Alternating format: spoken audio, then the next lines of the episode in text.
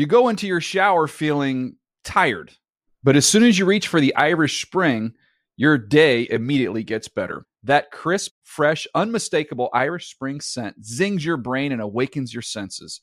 So when you finally emerge from the shower, 37 minutes later, because you pay the water bill so you can stay in there as long as you want, you're ready to take on the day and smell great doing it. Irish Spring Body Wash and Bar Soap. Fresh, green, Irish. Shop now at a store near you. I'm late. I'm late for a very important date. Time is running out to score adult theme park tickets at child prices from Undercover Tourist. This summer, make your Walt Disney World vacation more affordable than ever. Escape into a place where magic has the power to transport you into stunning worlds and your favorite stories for less. Buy from Undercover Tourist, an authorized seller, and link to official Walt Disney World apps so you can add on Genie Plus and Lightning Lane upgrades easy. Book your adult theme park tickets at child prices with Undercover Tourist now and save. UndercoverTourist.com. Hey everyone, this is Jodie Sweetin from the podcast How Rude, Tanneritos. I've been needing a quick getaway with my family, and the 2024 Hyundai Santa Fe is the perfect vehicle to take us there. It has standard third row seating, so I'm able to pack my entire family, plus pets, in the car while also having enough room for our camping essentials. Available HTRAC all wheel drive will get us through any dirt trails, and available dual wireless charging pads will ensure we never have to worry about getting stuck with a dead phone in the middle of nowhere. Visit HyundaiUSA.com or call 562-314-4603 for more details. Hyundai, there's joy in every journey. Hey, it's Gregg Rosenthal. Get ready for a big time show today. Before we get to it, we're going to tell you a little bit about our sponsor, FanDuel. The fantasy football season is not over. You might think it's over, but you can play in one week leagues at FanDuel. Dot com. Matt Nichols from Ohio turned a twenty-five Joey dollar. Watts. Matty died. No, it's not Joey Watts. Joey Watts is old news. Matty Nix turned a twenty-five dollar deposit into over twenty-five grand. That's a lot of cash that you can win at FanDuel.com. Only two weeks left to play in this NFL season. Go to FanDuel.com, click on the microphone in the upper right-hand corner, and use our code AROUND and sign up now. You got a new user special. FanDuel is giving you a bonus of up to 200 bucks on your first deposit. So just go there. It's good for the first 50 people that use our code AROUND. Again, don't forget to use our code AROUND. You can do all this at FanDuel.com. Now on to the show. The Around the NFL podcast are the ones who knock. Welcome back to another edition of the Around the NFL podcast. My name is Dan Hanzus, and I am joined by a room filled with heroes Marc Sessler, Chris Wesseling, and Gregg Rosenthal. What's up, boys? Hey, Dan. One thing we know that Joey Watts has. he's spent all this money by now, obviously, right? Guy's probably wandering around the streets somewhere. How dare you uh, Ah, talk it's about a, Joey a young like guy that? suddenly handed thirty grand. It's you not can, a good scenario. You could work Matt Nichols into the mix here, but Joey Watts will be the guy I always think of when I think of FanDuel.com. Sign up today. Uh, welcome to the Around the NFL podcast. Uh, we have a great show for you today. This is now two days out from Wild Card Weekend, so we will start looking towards this Sunday's game, uh, the divisional playoffs. Uh, which there are a lot of juicy subplots. Greg, you're excited about all these games, I know. This is the best weekend in sports. Saturday, Sunday, four straight games. Eight, really seven teams with a chance to win a title. I'm not going to put the Panthers in there, but whatever. What? I think everyone else It's could do outrage. it. well, you better watch Panthers out. have a better chance than You the might ha- Ravens. Well, they they got to what? They're going to win in Seattle and Green Bay. Give me a break. happen. Back be to back. Be careful, uh, you Grab know. the reins, Dan. Yeah, I was gonna say, be careful putting down the Panthers. You might have low-grade shock jocks out of Carolina trying to bring you down on Twitter, as happened with me with at Kroger. Clown. You don't want to mess with Kroger. That's what one of his listeners uh, uh, tweeted at me. He's like, "You mess with Kroger, you mess with Doom." Something I was like, "I was okay." It okay, was Krogs. it was sort of paralyzing your workday. At one point, it was. It was just it had because your there was attention. just the. I Wes, you would be proud of me. I really went went to town with my block button for the first time ever, because so many Panthers fans How did it felt feel? that I was felt pretty good. I know. I gotta it's, say. it's fun. By the way, I, I believe in these Panthers, but you know, winning in Seattle and Green Bay back to back would be the biggest upset any team's ever done in the playoffs. You believe in them, the, the one out of eight teams that's going no, nowhere, because according to you. yes, I, I feel Fair there's enough. a sense of contradiction there. On today's show, we will uh, go through. We're going to talk about four big concerns. So one from each of us about one of these uh, eight teams that are playing this weekend. So Uh, we're going to talk about four big concerns from these games coming up. Uh, also, we're going to touch. Uh, in, we're going to check in on the mailbag. Uh, I sent out a prompt for some uh, questions, so we're going to have a mailbag up on NFL.com. But also, I'm going to share some questions with the group here. We'll answer some. And uh, but before we get to any of that, it is that time when we check in with TD. How you doing, buddy? What's going on, fellas? Does anyone know what that money tag was? I have no idea. Well, I know it's Breaking Bad. Yeah, there you go. Anyone? Just only I'm not a Breaking Bad. Well, I was I was still coming off the high of that FanDuel read, so I wasn't really paying Mm. attention. I'm still trying to get through the first season of Breaking Bad, which, when you watch that first season, you have no idea what people are talking about when they call it one of the Mm. best Yeah. series of all time. It's the I wouldn't say it's the worst season, but I get you're not the first person I've heard say that. But stick in it, and it will get really good. I'm the one who knocks is one of the great lines in television history. Uh, TD, time for some news, buddy. So let's do it. Um, phrasing. That's what I'm talking about. Some Archer action. Very well done, TD. Just for the record, TD asked me to say "Let's do it" so he could drop that on me. So he kind of set me up for it, but that's cool. Um, phrasing. I've actually gotten many tweets, people saying that I sound like that guy, H. John Benjamin. That's a high compliment. I know. I'm very happy to hear it. I'd Um, say you sound more like H. John Benjamin than you look like John Hamm. Well, listen, that is your opinion, but a, a highly influential casting agent in uh, the Los Angeles area disagrees. All right, so let's get into it, and we'll start with the big news out of Washington, where there is a new general manager, Scot McCloughan. McCloughan has been hired as the Redskins' new GM. Uh, this is a big hire. McCloughan obviously had some success uh, early in his career with the Niners and the Seahawks. Uh, went away for a while, had some personal problems, but now pops back up. He takes over uh, as GM, which uh, Greg leads to a big shakeup in that organization, one that probably was overdue.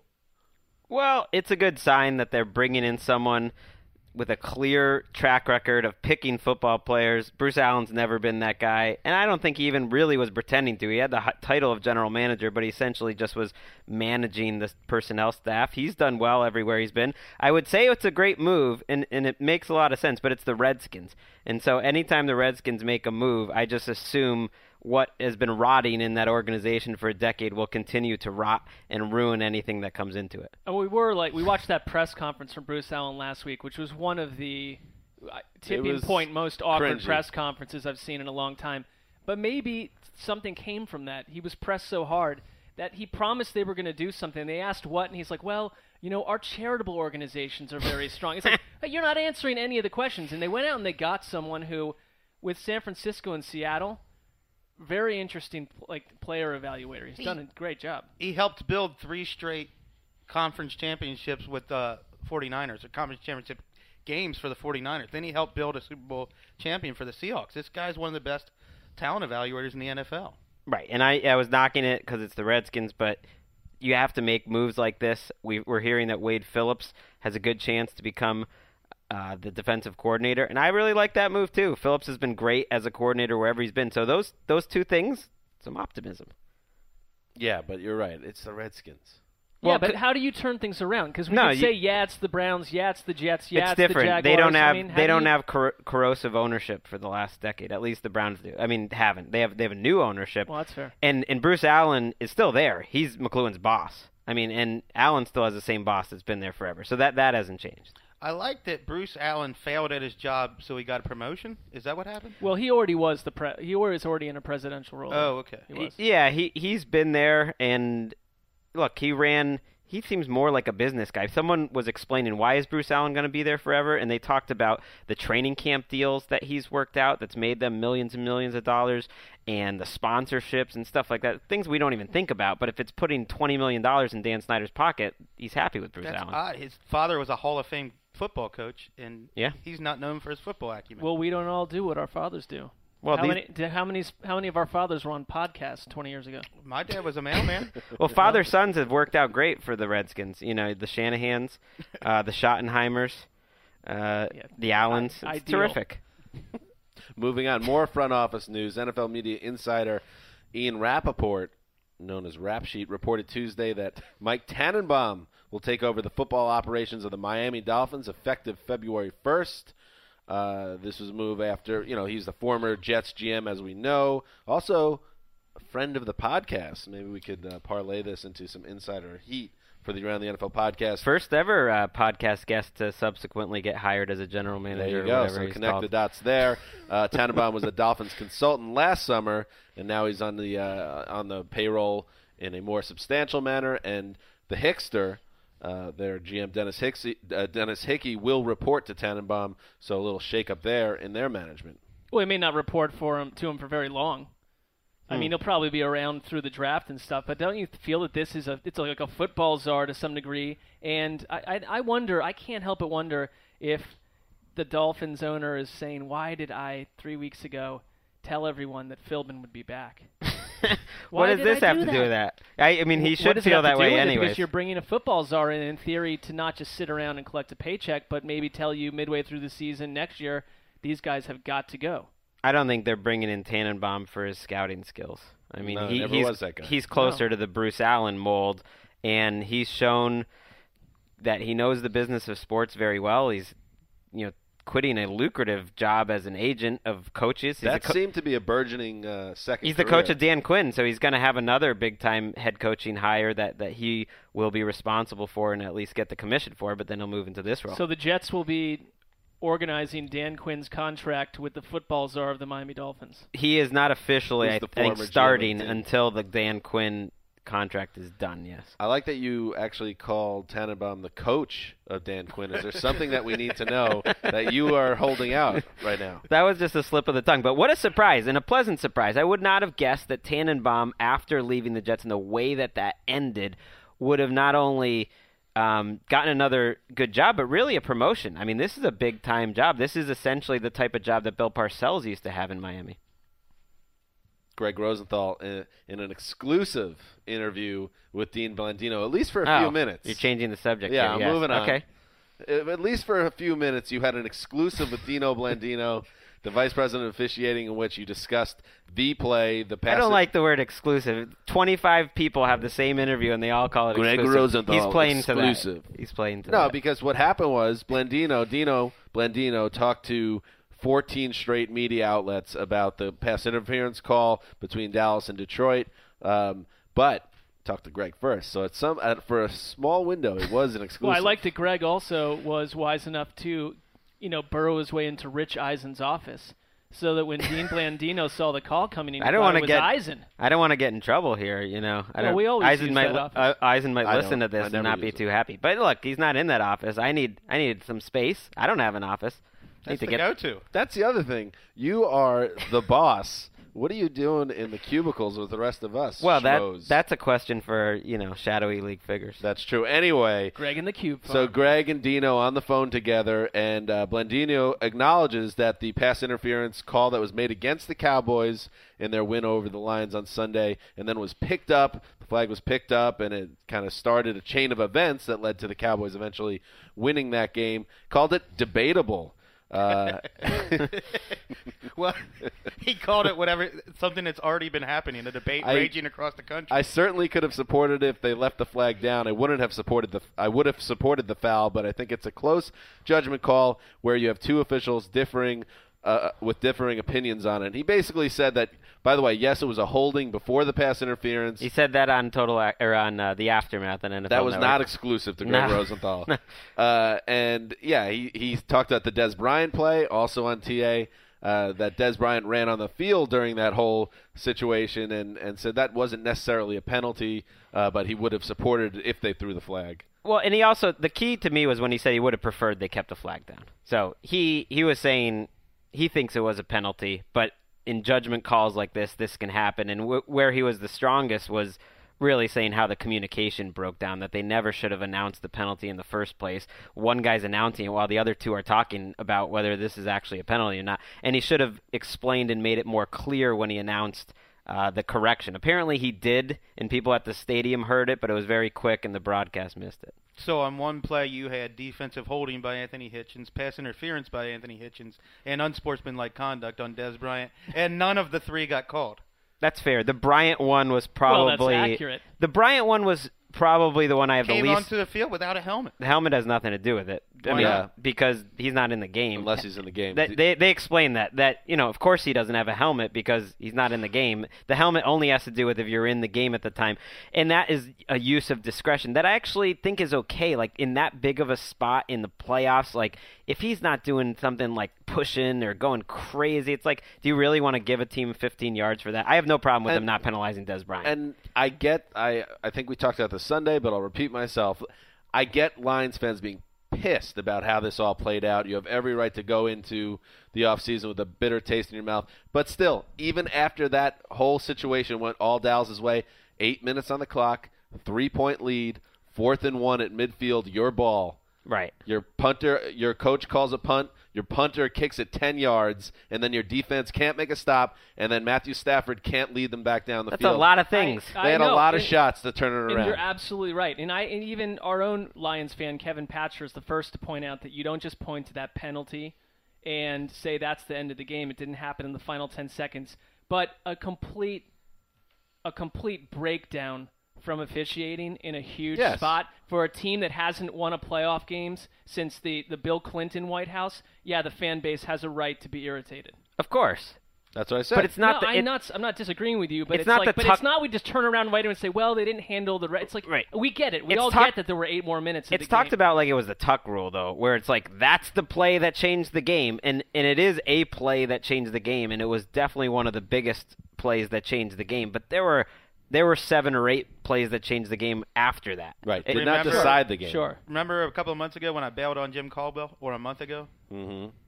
This is why. He fourth and one, and he has no stones. Right, and Jim I Caldwell is one of the most conservative game managing coaches in the NFL, and it's going to come back to haunt the Lions for years as long as he's there. and I, I got into a, an argument with Bucky Brooks, who we're big fans of here on the podcast, of course, about you know. Your boy. he he said you had to punt there, No, and you don't. and all I'm thinking is look at the Ravens in in John Harbaugh. They were up twenty to nine in the fourth quarter at midfield and had a fourth down, and they went for it. I mean that and Stones. Mo- Break out the stones. It's January. right, and you and you trust in your offense, you trust in your offense. And that's line. what Garrett did with the Cowboys. Right. In a fourth down situation, he let his players go out there and make the plays. Uh, speaking of the Cowboys, let's hit this real quick. Mark, Jerry Jones, you know, Chris Christie was up in that box, uh, the Jerry Jones box, He was celebrating. box. He was into it. He was way into it. He got left hanging on a high 10, which is very rare. It's very hard to get left hanging on a high 10. If you think about it, uh, Chris Christie is a big man, so he's got a big width, too. So he's holding up his arms and 10 fingers out, or, you know, Paws. like the big paws out. wide berth, and you right miss there. everything. You miss the whole thing. Uh, so you got, got, a left big hanging catch there. radius. Yes. And uh, but anyway, point being, Chris Christie was a big story after that game, uh, celebrating with Jerry. And then Jones said on Tuesday, Chris Christie is quote part of our mojo. I want him there all the way. I don't know how we can even think about going up there, referring to Lambeau Field, without him. Your thoughts, Mark? Well, I mean, I think that it's it. Okay, you haven't been in the playoffs for won a playoff game outside of once since the mid '90s. You got a big jolly old man rolling with you in the box. You bring him to the next game. It's a little bit though. I mean, the people of New Jersey. There's various people in outrage because this is happening. Isn't he busy? He's already lost the Michigan primary. He is not.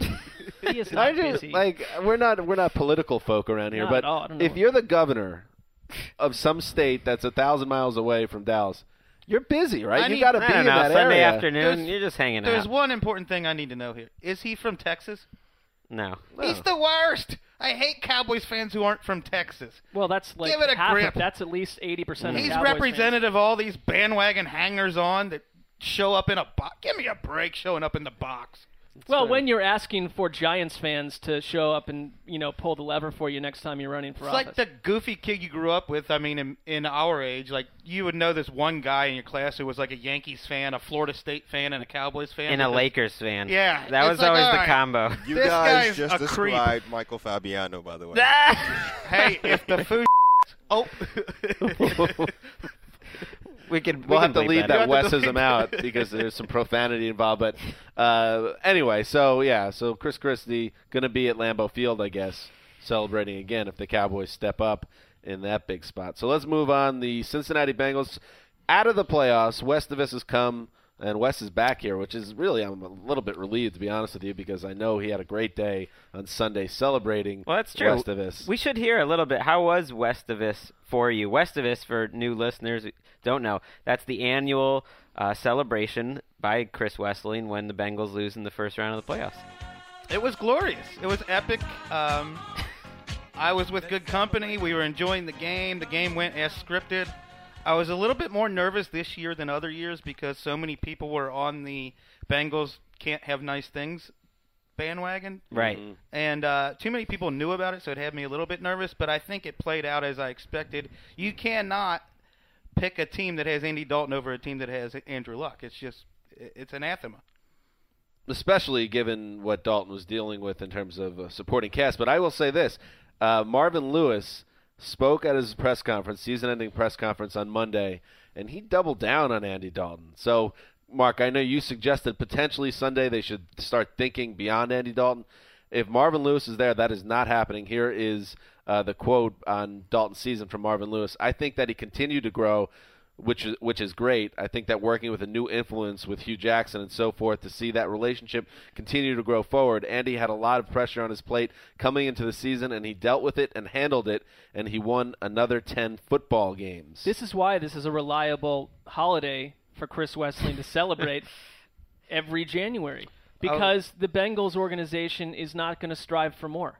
I was listening to the podcast mm. while I was riding my bike to Malibu yesterday. It's you. And I agreed with both of you guys. With Dan, that he, I, I give Andy Dalton a complete pass for this game.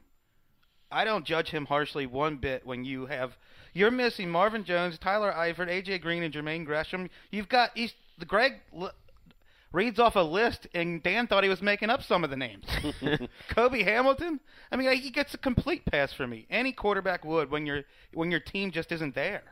I mean, to me, he gets a complete pass. But I agree with Mark also.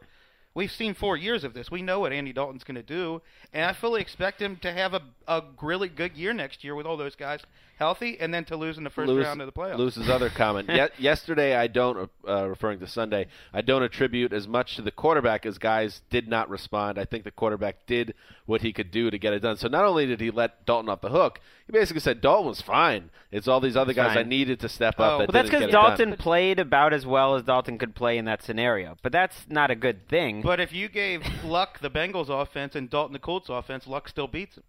I think I so. I completely agree, and I don't think it was just about that game.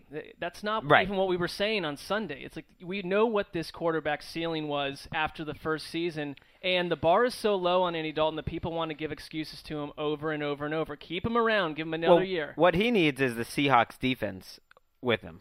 And instead, he has the team that's last in the league in sacks. So that's it's just not going to add up that And way. here's the tricky thing. I'm from New York. I know how that uh, fan base would react to another year of Dalton after how this season ended. I don't know how it would be in Cincinnati, but I would think that you're going to start hearing boo birds if Dalton does it goes into a funk next year, and it's going to the pressure is going to mount to get him out of I town. Can, I can report from the front line. I was there for Christmas, and not one Bengals fan I knew thought they were going to win this game. They know who Andy Dalton is. They know who Marvin Lewis is, and they're frustrated by Lewis, but they also know that Marvin Lewis has a record over 500 with the Bengals, and all other Bengals coaches combined under Mike Brown have a record about 250. Other Bengals news. So Geno Atkins, that's a name we didn't bring up a lot this year. He came back from that ACL tear, but wasn't the same guy. Only had three sacks in the middle of that uh, defensive line. Paul Guenther, the defensive coordinator, uh, said some interesting things uh, per ESPN this week after the game. Uh, this year, he was just a three technique number 20 in my mind, referring, I suppose, to his rankings amongst defensive tackles.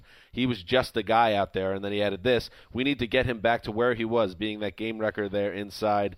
Otherwise, we need to go find a new inside rusher. That he put that guy on blast. It, wa- he I was ranked surprised. number 20 by Pro Football Focus. I mean, I, I, that's what Guenther was pointing Oh, to ah, at number 20, which I found interesting that he even referenced the that might maybe the site. question set up that, and then he Perhaps. respon- Who puts Guenther on blast?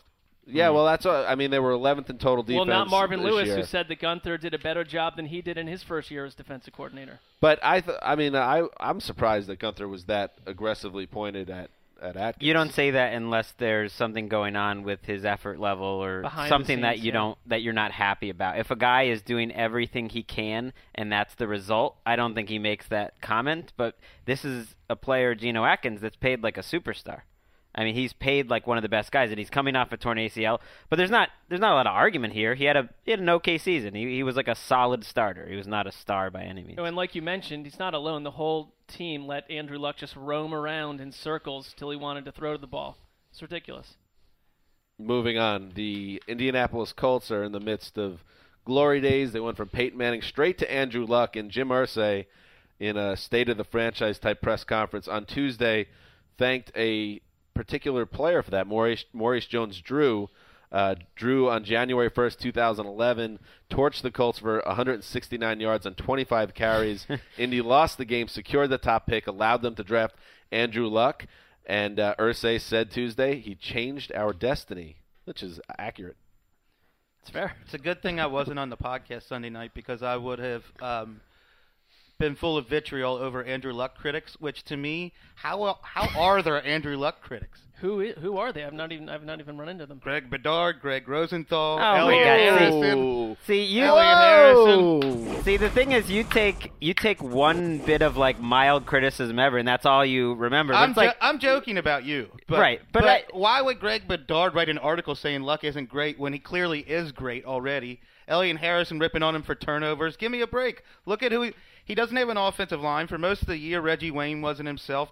T.Y. Hilton was out for a little bit. Dwayne Allen was out for a while. He didn't have the weapons. Why pick on a good quarterback when there are so many bad quarterbacks to pick on? and he had his best game of the year in the playoffs. I thought that was his He- be- best performance. He was making throws that no other quarterback makes. I, I agree, and I love the the Jones Drew reference by Irsay because I I love these little turn. I we should almost do an article about it. It seems like something Damashek would be good at, like the five Hey, games you know that changed the course of NFL history just for draft seeding stuff like that. Because you don't really think of it at the time, like Tampa this year when they totally. I, I mean, I think they gave that game away on purpose. May- Maybe that's going to be their moment. It was smart. Right. But instead, it was it was Jones Drew, and I remember that though. I think it was on NFL Network. Clinched- No, no, that was the week before. Clinched the rushing title for MJD too, and then he Oh, was never the same. That was the end of the road for MJD. Jim Foster on the Coach's Show this week. He was a co-host on the Coach's Show. Wait, the what? the Coach's Show, man. Oh yeah, That- Get with it. that's good. Well, um, we- he mentioned Andrew well, that's Luck. a podcast, right? Because no one listening knows about it. Oh, so yeah. we should. Okay, let It is That's a a podcast. podcast. Okay, yes. cool. With Coach Brian Billick and Mooch, we had Jim Foster co-hosting. He did say he believes Andrew Luck will be the best quarterback ever. I didn't even hear I believe. It was just he will be the greatest quarterback ever. TD, I want a, a number as the answer to this question. How many times during the coaches podcast have you broken in to remind something to them that happened on this podcast? A, a number is the answer. Yeah. Z Drizzle's cracking up in the background. What's the answer? Uh, let's say the same as Andy Dalton playoff wins. All right, so your your mic has been cut for the the rest I of the like, podcast. I like this idea. Next time you like, well, Mooch, Marc Sessler said on the Around the NFL podcast, you might want to take some He's notes like, here. wait, is that my pool boy? Not holding my breath. All right, so that is what's happening in the NFL. Okay, guys, let's move on. The divisional playoffs are here, and we're going to talk about four big concerns that we have. So, one from each of us. This is a video, and TD has done a great job here. He's going to throw some video up. It's very exciting. TD, I lift the veil. I, I said that you couldn't speak anymore after you you you know went against us for the coaches show again, but now you could speak. Yeah, it's just uh, this is something we're trying out new. I'm here back here with Z Drizzle and Rob Crowder, and uh, we figured, well, hey, we have this big TV screen behind us. Why Mhm. not use it for a video segment? Great for the podcast. Check, I like to think. Yeah, check it out. Um, so yeah, so we're gonna each take a concern, and we're gonna start with Chris Wesseling, who wants to look at the team uh, in Carolina and the quarterback specifically. Well, my biggest concern is Cam Newton's mechanics. He looked like a human corkscrew throw- throwing last week. Hmm. Throwing off his back foot, he doesn't get any weight on his front foot. TD's going to throw up some video back here of Cam Newton throwing off his front, off his back foot, and he loses accuracy. He does this. I'm sure Greg's seen this on film. He does this several times a year. I thought the Panthers should have shut out the Cardinals, and one of Mm. the main reasons they didn't was Cam Newton was incredibly inaccurate in this game. Overthrew Ed Dickson a couple of times, threw wide of Kelvin Benjamin. He was all over the map with his throws. And I think this is this is a team that can hang with the Seahawks as long as Cam Newton is pinpoint accurate, he has to play much better. Is that doesn't sound like something that's suddenly going to get fixed here in uh, early January? It happens sometimes though, because I, I think the thing that defines Cam Newton right now is he is the streakiest quarterback in the NFL. So he can have it going for a game at a time. You don't want him throwing forty throws, but he can even in this in, even in this Cardinals game. I think he made five or six really great throws that a lot of quarterbacks couldn't make. Uh, so maybe he gets a good streak. Well, look back to your uh, one of your quarterback indexes from mid-October. You had Cam Newton as a top five. Yeah, that was NFL embarrassing. Let's not bring quarterback. that up. But you were saying what the film was showing. he he was passing better early in the season than he ever had in his career. All right, Greg. We will now talk about another quarterback in New England. His name is Tom Brady. Well, you're trying to get me scared about this Tom Brady versus the Baltimore Ravens matchup. And the one reason I am a little concerned about it, and now we're going to be showing the video here, is the offensive line. And it's no secret the recipe to beating Tom Brady is by getting pressure to him. And this Baltimore Ravens front seven is playing really well. It's not just Terrell Suggs and Elvis Dumervil. It's Brandon Williams. Ngata had a very nice game last week. Courtney Upshaw, who's not known as a pass rusher, had a very nice game last week against Pittsburgh. So you look at what the Patriots offensive line did in December. And that's all I can go off of. They struggled with a big defensive line against the Jets. They struggled up and down really throughout the month. And now I think they have a very tough matchup up front. You're going to have to get the ball out of Brady's hands quickly. I think that's a concern, at least. Am I crazy? Not crazy. That was a little long winded, but that was crazy. I think they should just give the game to the Ravens.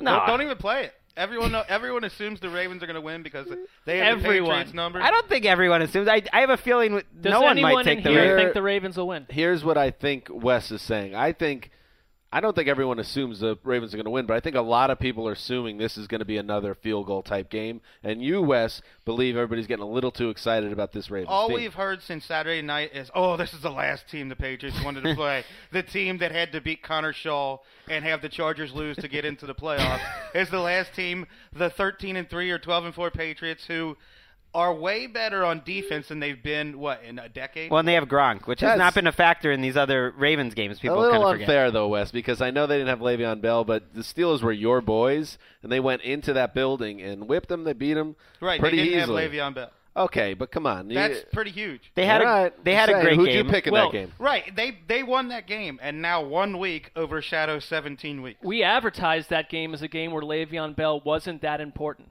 That's Right. not how we said it. Well, we, That's we not how we pitched said to it. some degree that if there was a game for Le'Veon Bell not to be involved, it would be that one. But back to uh, Greg's point with the offensive line of the Patriots. Yeah, there have been some cracks uh, with this unit, and their offense hasn't been that great in general for a few weeks. So that's part of the reason Greg's a little scared. Six on the P Greg's scale. I'm kind of saying that I'm scared when I'm really not. That to be honest. All right, let's move on next to Marc Sessler, who is uh, he's looking at Lambeau Field. He's excited about this game, uh, but he's looking at the Cowboys running back DeMarco Murray and wondering how he will do against that Packers defense. well, I mean, outside of Mother Nature, number one, you got to deal with the Packers' offense. Not, I don't know who that is, by the way. That's a she's that a, a woman. She's very Oh. she's variable. Her behavior is up and down. okay. Now, I mean, the Packers at home averaging about 39 and a half points per game. So the Cowboys got to shorten this game with DeMarco Murray. Here's the video up here. And that's what they've been doing all year. But in the four of his last six games, under four yards per carry. And so the question is, is he wearing down? I'm not sure it's just that. He's been banged That's up here pretty and there. slow moving, Demarco Murray. He right doesn't there. look quite the same. And Wes, I know you pointed out in weeks past too. And so the question is, can the Cowboys go in and do against Green Bay a defense that four of the games they've allowed under hard- 100 yards rushing have happened in the second half of the season, held the Patriots to about 85 yards, held the Bucks to 16. It's not the same defense from the start of the season. I think what the point that Wes has been making for a couple weeks now about Murray maybe not being as explosive is fair, but I thought he ran pretty well. He that's Sunday. the thing is looked I, solid against Yeah. Detroit. That's the thing is I thought Detroit than I thought right. he That's what I was saying. is- What I was thinking was like, didn't he look good against Detroit? The But offensive line was a little that. mixed. They're going to have to do that all game against Green Bay because Green Bay is going to score points at a different rate than Detroit. So I, that's my concern. Can they play the game that they've, you know, that the way they beat Seattle and other teams think, this season? Will I they do think it? the Cowboys can hang in a shootout with anybody. Now, whether they're going to win a shootout in Lambeau, I don't know about that. But to your point, I think Murray needs to show up and needs to have what, a good game. What if it never becomes a shootout because the Packers are just that much better than the Cowboys? Could happen. Well, that's could very, just be. It could be a not a shootout. it's It a could be very real big possibility. score for one team. Yeah. Uh, finally, my big concern heading into Sunday or this weekend is Peyton Manning. Uh, his ability to win a potential shootout with Andrew Luck in Denver, if it comes to that, because when I look at these two teams and uh, uh, when I look at these two teams and these two quarterbacks, I see them potentially going in opposite directions. Uh, Manning has not been terrible. When you look at his numbers, the last eight games, they're not bad. So, like, some of this has been dressed up a little bit to make it look like Manning has fallen off the map. Uh, but he's not the same guy he was at the beginning of the season. And then I watch Luck, and I see what Andrew Luck's been able to do, uh, especially on, on this week. And I really love the way he played, even though his numbers might not reflect that he had one of his best games. So this will be a good game to watch to see how Manning looks in the playoffs in cold weather. That pass. Yeah, I mean he's throw. I mean the guy's been throwing floaters. He's leading the league in floaters. That's always been a, an issue with him. But I really think that'll be interesting to see how he plays in this setting against the quarterback that, to me, is about to surge past him. When you talk about the best QBs in the Not game. Not the same This defense. that this Luck video, last week. if you watch this video on NFL Now, I mean it's almost hateful towards uh, Manning. It's almost mean. You're just showing the best passes Andrew Luck's ever made, and like the worst floaters Peyton Manning. I mean this guy's not a bum. He's still okay, Peyton Manning. That's what I'm saying. I, I don't think that this is a situation where the Broncos are in deep trouble because Peyton Manning is their quarterback. But I wonder if this is the game where the Colts knock off the Broncos and Luck plays much better than Peyton Manning, and it's remembered as this is when Andrew Luck passed Peyton Manning in the passing the torch moment. I don't know, a little bit of a assessor that that happens. And uh, you know, it's just well, that's it's how time. I feel. That would be fun. I like you're going the Rosenthal route. You like to look at the big picture and how this will be seen years down the road. and then Manning retires in April, as I predicted since August. So there you oh go. my gosh, I forgot. Ooh. Marc Sessler has 14 sandwiches riding on that. Better happen. So those are four big concerns entering the divisional playoffs, and uh, I thought they were all concerning. I'm concerned about you guys also, and myself. Yeah, if you I'm wanted concerned Sessler never buttons the collared buttons that they. I mean, they, they're there for a reason. They want you to be button them, but you always let it just fly. So I'm just supposed to follow all of society's rules. This right? is, uh, by the way, this is Little Blue. This thing is This about is to be Blue? in That's the little Little circular file. This shirt needs to go. You can see through it. I, I have to be honest with you. you got to wear an undershirt with it's us. a well, mess. maybe and not. we just did an NFL Now spot with it. Very concerning. I thought that when know. Santa came, so you're saying there might be nipple in that NFL Now spot, or what? that would be unfortunate. I thought. I thought when Santa came that this was one of the shirts that would be retired. I'm a little and surprised to see it, ever again. You know, uh, picking shirts in the dark at 6 a.m. on the West Coast. I don't know what I show up to work in. Okay, fair enough. All right, let's hit the mailbag before we get out of here. A lot of good stuff as always from you people. You Uh, people. that didn't sound very nice. Wow. you people. You people, you're great people. I mean, you great people. See, if one word makes a big difference. Uh, so let's go down it. Uh, let's see. Where do we want to start? Oh, this is an easy one. R- Ricardo Gomes at Richie Kid. Uh, will Wes eat his super uh, softball pants before the Super Bowl? Yes, Wes will. Even if it's like literally the day or two before the Super Bowl, it's coming. Wes, your day of reckoning is near. Your thoughts? I am happy to put this behind me. We've mentioned when it will happen on the podcast several times. Understandably, not all the listeners listen to every single podcast, so What, so it happens Super Bowl week. So maybe it's in it's in Phoenix. Maybe it'll have some sort of Southwest uh, Chipotle like uh, theme under the softball pants. I like this kind of party. Just make sure you and Wes. It's up to totally uh, your discretion if you want to wash your pants beforehand or what. But you just got to turn I think them that'd over be a to me. smart move. My softball career has been on a hiatus for years, so they are wa- they are washed, they're clean, they're put away in a closet. Uh, Maybe br- I'll wash them again. I brought this up downstairs uh, to you, Wes. This is from Manuk, uh, who is a uh, editor actually for NFL Media, a very good man. Uh, and a you know great man when it comes to socializing. How would you pronounce his last name, Dan? Akupayane. uh, this is the question: What is the protocol for throwing a proper playoff party? Uh, how can a random Johnny still keep it playa? I don't, the Well, I last don't know part- what that means. Uh, you know, he's just he's saying how uh, regular Joe. All right, that's Sounds random like- Johnny is the the Uh, millen- millennials version of regular Joe. How can he Give it a still keep a it playa? Well, yeah, the first thing cool. you do is uninvite anyone who's who has playa in their lexicon. Except I- Manuk can come. though. Manuk's great. So anyone under the age of 30, Wes's party is going to be Wes, tilting Wes is going to be basically a baby boomer party, I think. I, I hate to be gonna a, the Clintons. in I'm going to sound like a Scrooge, but I don't really like watching games with a bunch of other people. That's a I- good If it's going to be like one or two people and they're kind of focused on the game, that's fun. But Yes. in general, like a group of eight or ten where half aren't paying That's- attention, I don't like it. This is the this is the mistake that people always make when they, especially Super Bowl parties, because I've been to a few before I started working here.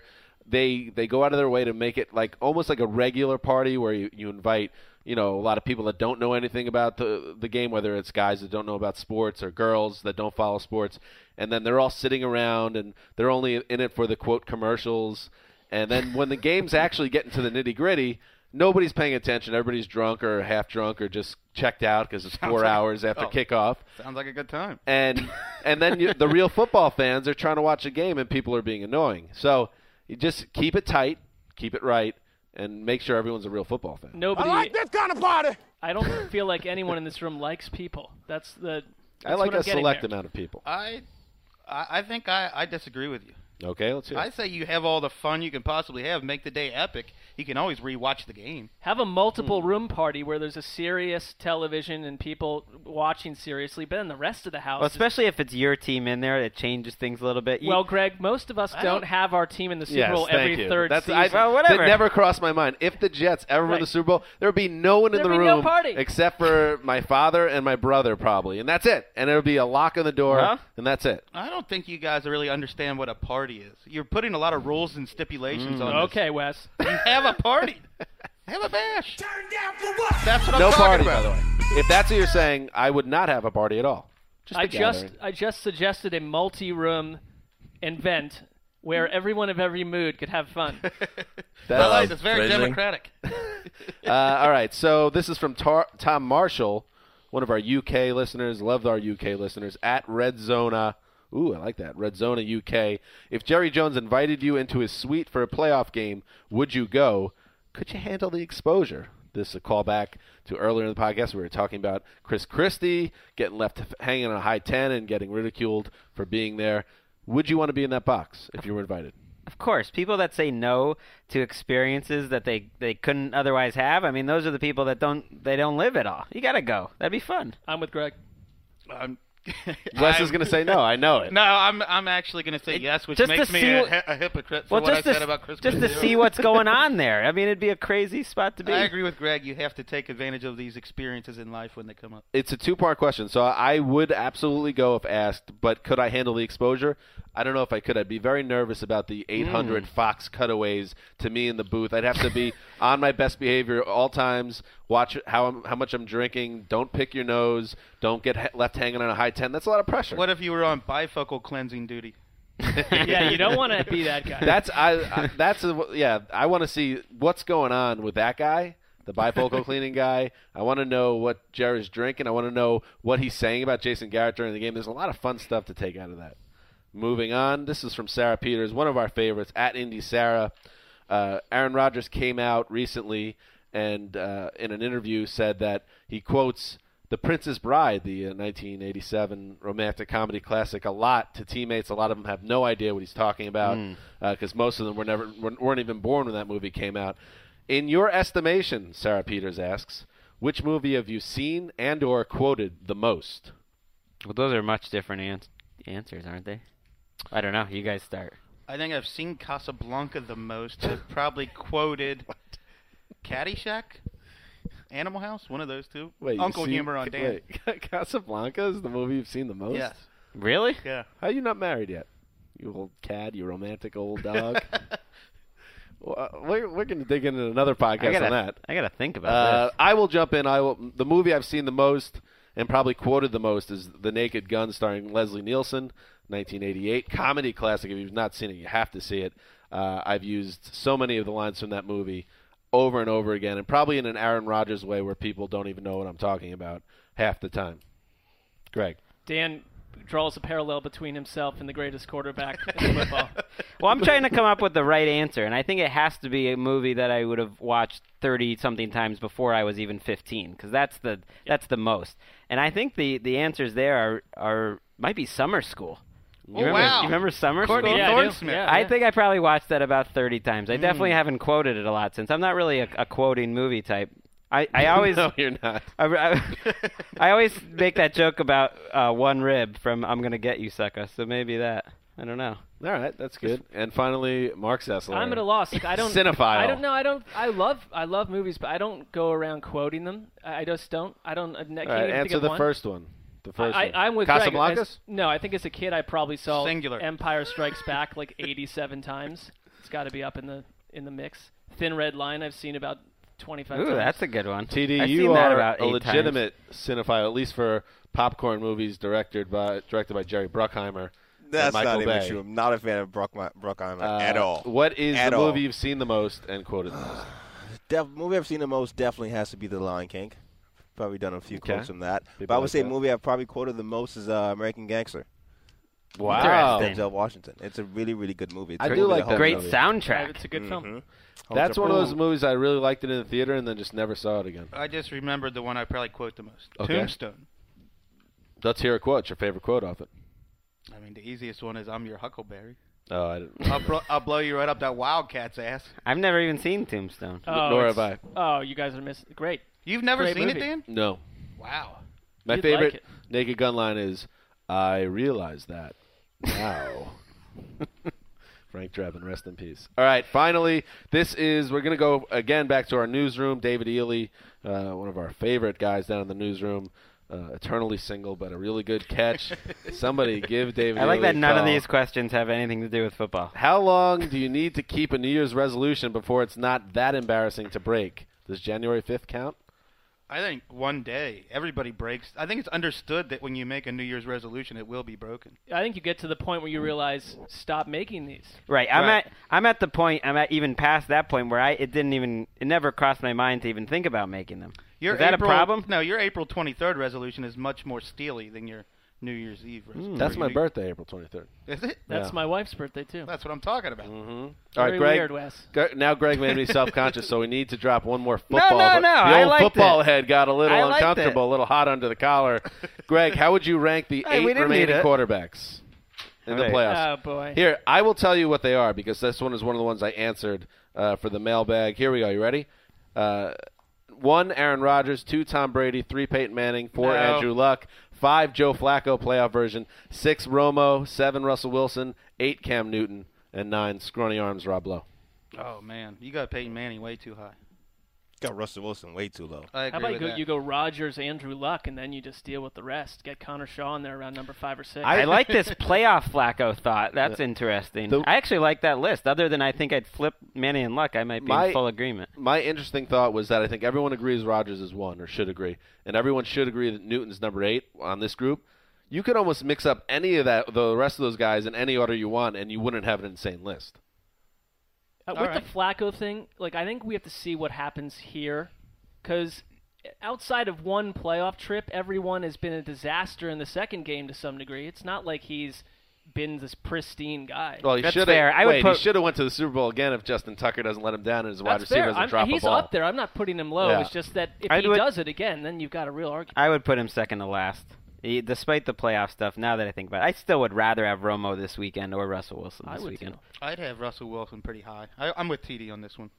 All right, so that's it for Tuesday's edition of the Around the NFL podcast. We'll be back on Thursday with our massive, hugely important and influential uh, divisional round preview where we break down each of the games. Uh, really a deep breakdown. TD's excited about. it. He's going to tell the coaches show all about it, I'm sure. so until then, thank you for everyone that listens and everyone that sent in their questions. We love you. This is Dan Hanzus signing off for Quiet Storm, the mailman, the boss, and Tay Day behind the glass. Till Thursday.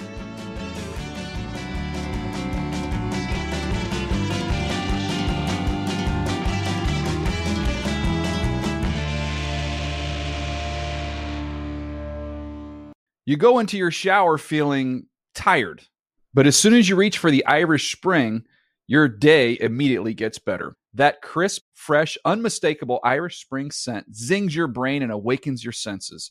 So when you finally emerge from the shower, 37 minutes later, because you pay the water bill so you can stay in there as long as you want, you're ready to take on the day and smell great doing it. Irish Spring Body Wash and Bar Soap. Fresh, green, Irish. Shop now at a store near you. I'm late. I'm late for a very important date. Time is running out to score adult theme park tickets at child prices from Undercover Tourist. This summer, make your Walt Disney World vacation more affordable than ever. Escape into a place where magic has the power to transport you into stunning worlds and your favorite stories for less. Buy from Undercover Tourist, an authorized seller, and link to official Walt Disney World apps so you can add on Genie Plus and Lightning Lane upgrades easy. Book your adult theme park tickets at child prices with Undercover Tourist now and save. UndercoverTourist.com. You never want to find yourself out on the water fishing without the essentials. So it's best to always pack a Columbia PFG Solar Stream Elite hoodie to protect against the sun. I mean, it provides great protection and it's really breathable so you don't get hot. That's a win-win. Columbia PFG has a lot of great gear, so before you head out on the water, head over to Columbia.com slash PFG to shop their performance fishing gear.